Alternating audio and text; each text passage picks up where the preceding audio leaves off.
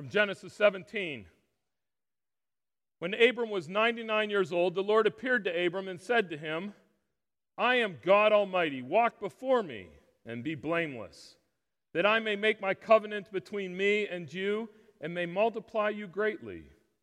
Then Abram fell on his face, and God said to him, Behold, my covenant is with you, and you shall be the father of a multitude of nations. No longer shall your name be called Abram but your name shall be Abraham, for I have made you the father of a multitude of nations. I will make you exceedingly fruitful, and I will make you into nations, and kings shall come from you. And I will establish my covenant between me and you and your offspring after you throughout their generations for an everlasting covenant, to be God to you and to your offspring after you.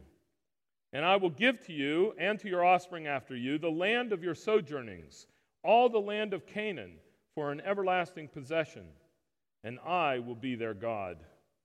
And God said to Abram, As for you, you shall keep my covenant, you and your offspring after you, throughout their generations.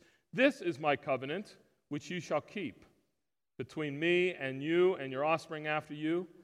Every male among you shall be circumcised and you shall be circumcised in the flesh of your foreskins, and it shall be a sign of the covenant between me and you. This is the word of the Lord.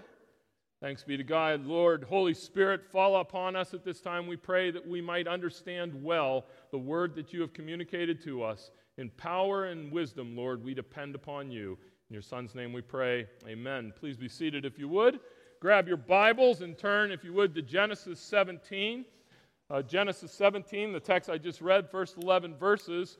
Uh, it would probably help if you had your scriptures in front of you. We have some in the back uh, that we can give a hold for you because rather than walking straight through the text today, we're going to kind of bounce back and forth between a couple of different ideas. So it might be helpful to have that text before you. Our, be, our text begins with the statement that Abram was 99 years old. 99 years old. Now, that in itself is kind of remarkable, um, but largely we're going to end up ignoring that. Uh, there's so many things there we could talk about, but we're largely going to ignore that, aside from noting that when God first promised the very same promises that he makes in this text, when God first spoke to Abraham, he was about 75 years old. So we're talking about a 24 year difference between the first time God made these promises and this time that He makes the promises. Uh, I suspect that all of us know the sorrow and the disappointment of broken promises. My guess is that all of us are aware of some time where we have counted on something, somebody has promised something to us, we have counted upon that, and for whatever reason that has fallen through, and there is uh, a, a sorrow about that. Sometimes that's malicious. Sometimes there's an evil intent behind that. Sometimes somebody is intentionally trying to betray you or trying to leave you hanging or insult you or upset you. Sometimes that's the case. But my guess is for you, like me, most of the time, broken promises are kind of they're kind of benign. They're kind of innocent. They are not that big of a deal. Uh, they happen in our everyday kind of conversations I have broken, made, and then broken many different promises, most of them with my family, and overwhelmingly, most of those are basically just benign. I promise I will try not working so late. Uh, sure, we'll get ice cream next time we go out, or let's see a movie together uh, here sometime in the near future. And those are promises that are made, and by and large, they tend just to go on the wayside when they are broken. But how long between the giving of a promise and the fulfillment of that promise before you begin to doubt the promise? Or more likely, in my own scenario, and probably with most of the people that I spend time with, how long between the giving of a promise and the fulfillment of the promise does it take before you just start living your life kind of ignoring that promise? Somebody promises they're going to do something. You wait for it, you wait for it. You don't really doubt them. You don't think that they're lying to you or that they're trying to do something evil. But after a while, you wait so long for them to fulfill the promise that you just start living your life kind of without that promise, off to the side, forgetting that promise. Abram was 99 years old when God makes a series of promises to him, the very same promises, overwhelmingly, that he had made when Abram was 75 years old. 24 some years that God made these promises. What was it like for Abram waiting? Did he, like me, I suspect, begin to doubt that maybe you misunderstood, you didn't hear correctly, you didn't quite believe it? Or did he, more likely, like me, after a while just say, well, okay, God promises me that, but I can't keep waiting for him. I have to live my life. Key concept in our text today is the idea of covenant. We've hit on that a couple of different times already uh, in the scriptures and studying the book of Genesis. We've talked about covenant. And just a real quick review for us Covenant is a, covenant is a, a, a, technical word to some extent that describes the intimacy of a relationship and of an agreement that exists between peoples. And it talks about a trading of vows and an exchange of promises and expectations.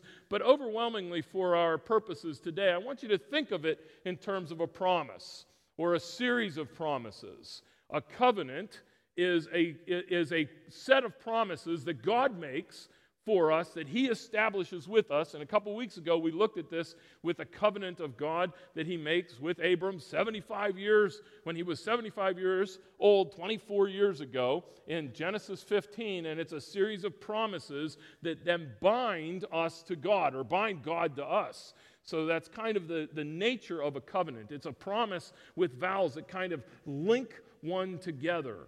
And here we have these promises that God then reasserts to Abram in chapter 17 that we're looking at. And what I want to do is, I want to look a little bit at this promise, and I want you to do it with the recognition in the back of your head that Abram's heard these things 24 years ago.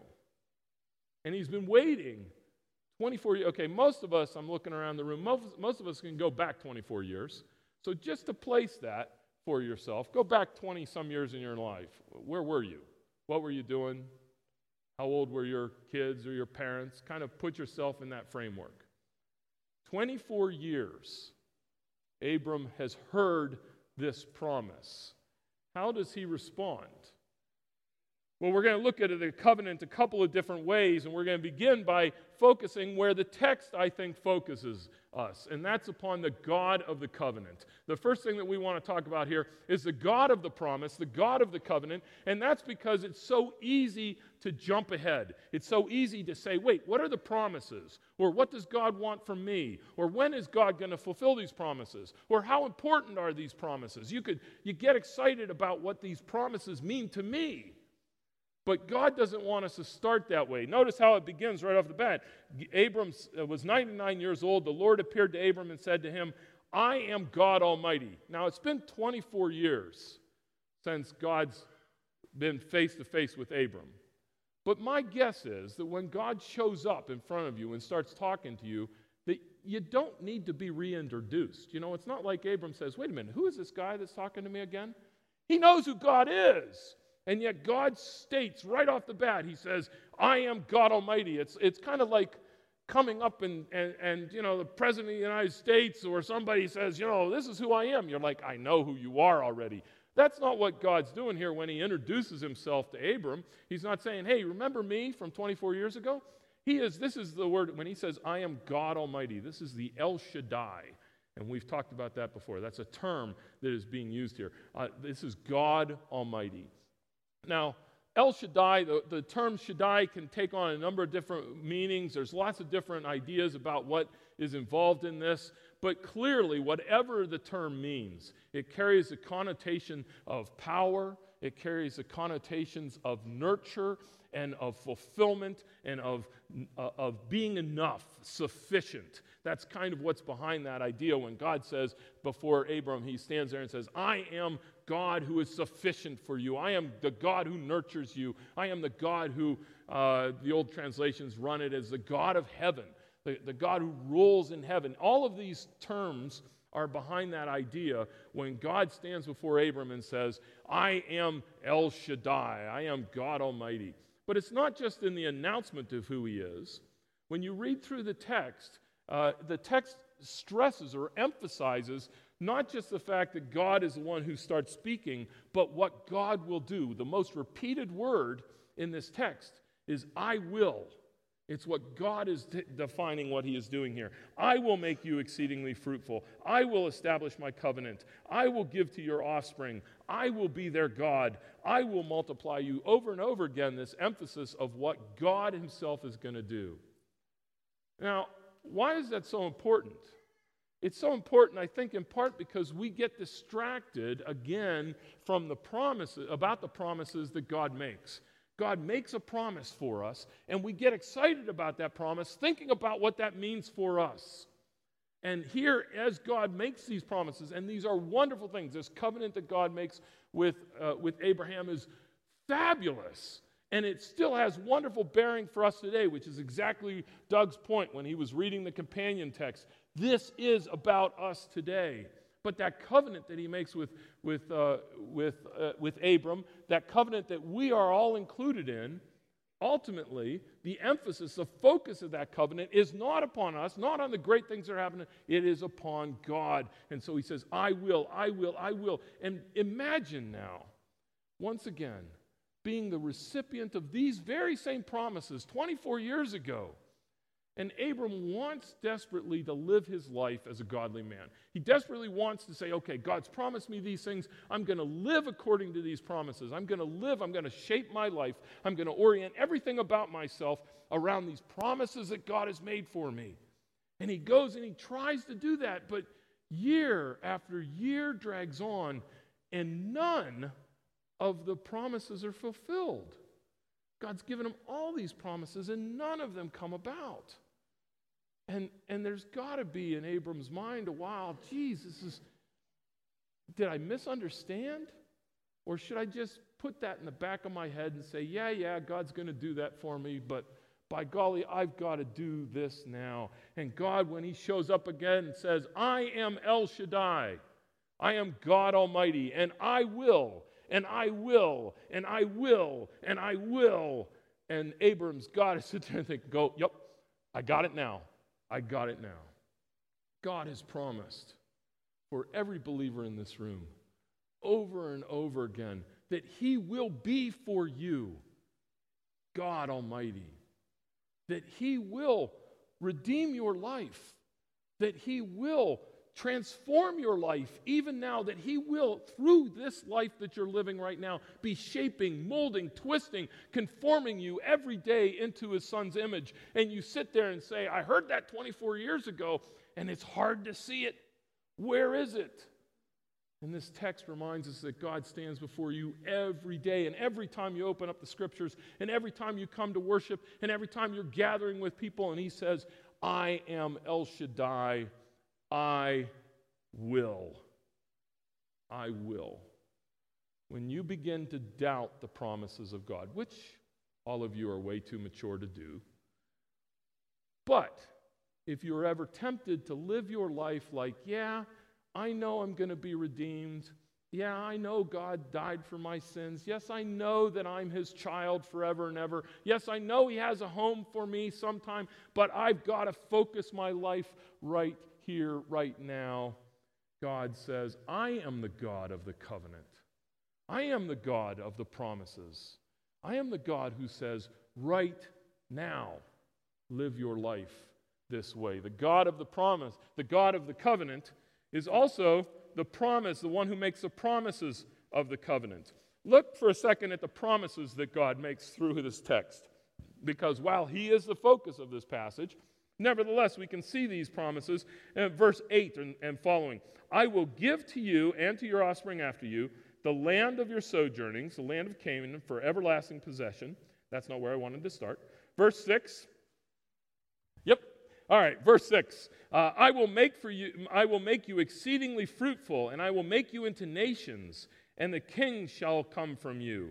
I will establish my covenant between you and your offspring after you for generations as an everlasting covenant. He, so, what is he promising here? He says, I will make to you many nations. Now, this is something that we have to slow down a little bit because most of us recognize that Abraham, if you're fulfill, aware of the biblical story, that Abraham becomes the father of the Israelite people. He becomes the father of, of the Jews. And we associate him that way and we recognize him that way, but that's not God's promise. God's promise here is that he will make of Abraham many nations. This is a global picture. Our God has not just a, an idea of a particular tribe, or not just of a group of people, not even a group like us who are gathered together. Our God has this global picture, and his idea is that the promise he's going to make to Abram, the promise that we all are a part of, is that we are part of a global ministry, a global focus of what the Lord is doing. I will make of you many nations, and kings shall come from you. Now, that's not a promise that each and every one of us are going to be a king, although when you look in the New Testament, there is certain indications of royalty in the way we should be thinking of ourselves. We'll leave that for later. But it is an emphasis of the kind of kingship, the kind of nations that our God is going to make. Those that are blessed. This that is coming from Abraham is not just uh, the poor, scraggly people but kings, royalty, and that that kingdom and those royalty will last forever. The everlasting character of this is emphasized over and over again and is repeated in this case. And what? I will be your God. There is an intimacy there. And finally, I will give to you a home. You will have a land. There will be a home. This is the promise. These are the promises that all of us are caught up in that we are part, that your life is not yours alone, but rather that you belong to our Lord and be belonging to Him. There is a whole global kingdom here, a whole global perspective that we are wrapped up in. We are part of God's movements throughout the ages and throughout the entire world, that this is an everlasting movement that we are part of. Nothing that we are doing here is temporary. Everything that we do before the Lord extends into all eternity, and that God will be intimate with each and every one of you, that He will walk with you, that you will be His child without ever missing a beat, and that you have a home. You have a place where God has called you your own. These are the promises that He extends to you, and these are the promises that we should be shaping our lives with every second of our days. And again, we look around after 24 years and you sit there and say, I'm still a sojourner. I don't have any children at all. I'm still lost and, uh, and out of touch. I haven't heard from my God for years and years and years. And you get frustrated and you say, maybe God's going to fulfill these things, but that's sometime later. I've got to live my life right now. And the promises of the covenant remind us that that's not the case. Right now, God is your God, and right now, God has extended to you these very promises. I want you to capture the magnitude of these promises, the magnitude of the covenant for a second. Uh, you kind of, you can pick this up in the English. Uh, but if you know Hebrew, it just kind of shines a little bit, so it's kind of neat. Here's a quick little Hebrew lesson. Uh, if you look at verse 2 there, I will make uh, that I may make my covenant between me and you and may multiply you greatly. Okay, now, uh, the greatly here is what I'm looking at, and this is characteristic of this whole passage. Uh, God, through this passage, uses lots of adverbs. He, he uses lots of, of emphasizing words. He wants you to see the, the size, the magnitude of the promise that he gives here. In this one, he says, I will multiply you greatly uh, there's a word in Hebrew that we use. It's like our English word very. You know, you want to say that I love you, you say I love you very much, or something like that. We use the term very a lot. Uh, there's a Hebrew word where you do that. But right here in this case, it's not just uh, uh, uh that you may multiply, that I may multiply you very much. It's that I may multiply you very, very. You take that Hebrew word and you repeat it twice to stress this the multitude of the magnification of God's work, that I will multiply you very, very in, in, this case. And so our English translation here picks up greatly to try to give you that picture. Down in verse 6, verse 6, uh, God says, uh, I will make you exceedingly fruitful. This is, uh, for all the grammarians out there, this is an infinitive absolute. Uh, and an infinitive absolute is where you take the word and you use the, the word, and then you also use its adverbial form attached to it. So God here is saying, So that I will make you fruitfully fruitful. I will make you fruitfully fruitful. And numerous times throughout this text, he uses that kind of those kind of constructions to emphasize the magnitude of the promises to, of God. So often we settle for we because of that 24 year gap. Because of that gap in our lives of, of first hearing the gospel message and knowing of the promises of God and getting excited about what God's going to do in my life, and the fact that I still live this bumpy, sinful, broken life each and every day, we tend to think, well, I know God is true and He's made me these promises. Maybe the promises just aren't that great. I, I mean, they're, they're good, but they're, they're for later, or they're, they're not that, they're okay, they're great and stuff, but I can't shape my life around them because they just aren't there. And the God of the covenant who makes the promises of the covenant, stresses to you the magnitude of the covenant. No, God's promises are overly abundant. You can never wrap your hands around them. Don't let that 24 year gap fool you. Don't let the experiences of your own life shade you. Don't let Satan blind you from the reality of the magnitude of this covenant that is given for you. Part of biblical covenants throughout the scripture is a oath sign, some type of a tangible expression, because here God's making promises, and God is a spirit, uh, and we don't know if God physically manifested himself before Abram or whatever, if he spoke into his head or something like that. But God's making concrete promises here to Abram, and so he wants to give him some concrete sign that this is the case. Now, most of us know the words covenant, uh, covenant from. Wow, I can't get it off.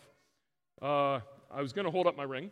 So, uh, most of us know of, uh, of, of uh, covenants when we talk about marriage. Uh, a marriage is a covenant that we make, and as a sign of that covenant, we often have a ring. I've done, I don't know, 80 so marriages or something along those lines. And I usually don't do this, but sometimes many of you will have been to weddings and you'll see that you get to that time where you exchange the rings. A husband and wife have, have exchanged vows already. Now, what sign do you bring of your covenant together? These rings, and then the pastor will take the ring and he will comment something about the ring something about the, the ring that reflects back upon the marriage itself. Usually, that it's a circle that is never ending, and so shall your love for husband and wife be, blah, blah, blah, something along those lines, okay? Um, now, what's that doing is it's tying the sign to the covenant promises itself so that we can actually say, look, this is my marriage covenant. Now, it's not, but it, I mean, my marriage covenant, but this is a sign of the marriage covenant. Noah, you, God promises, I'm not going to flood the earth ever again. And so, as a sign of the I'm not going to flood the earth ever again, he puts a physical picture, uh, the rainbow up in the sky, saying, Look, here is the sign of the covenant.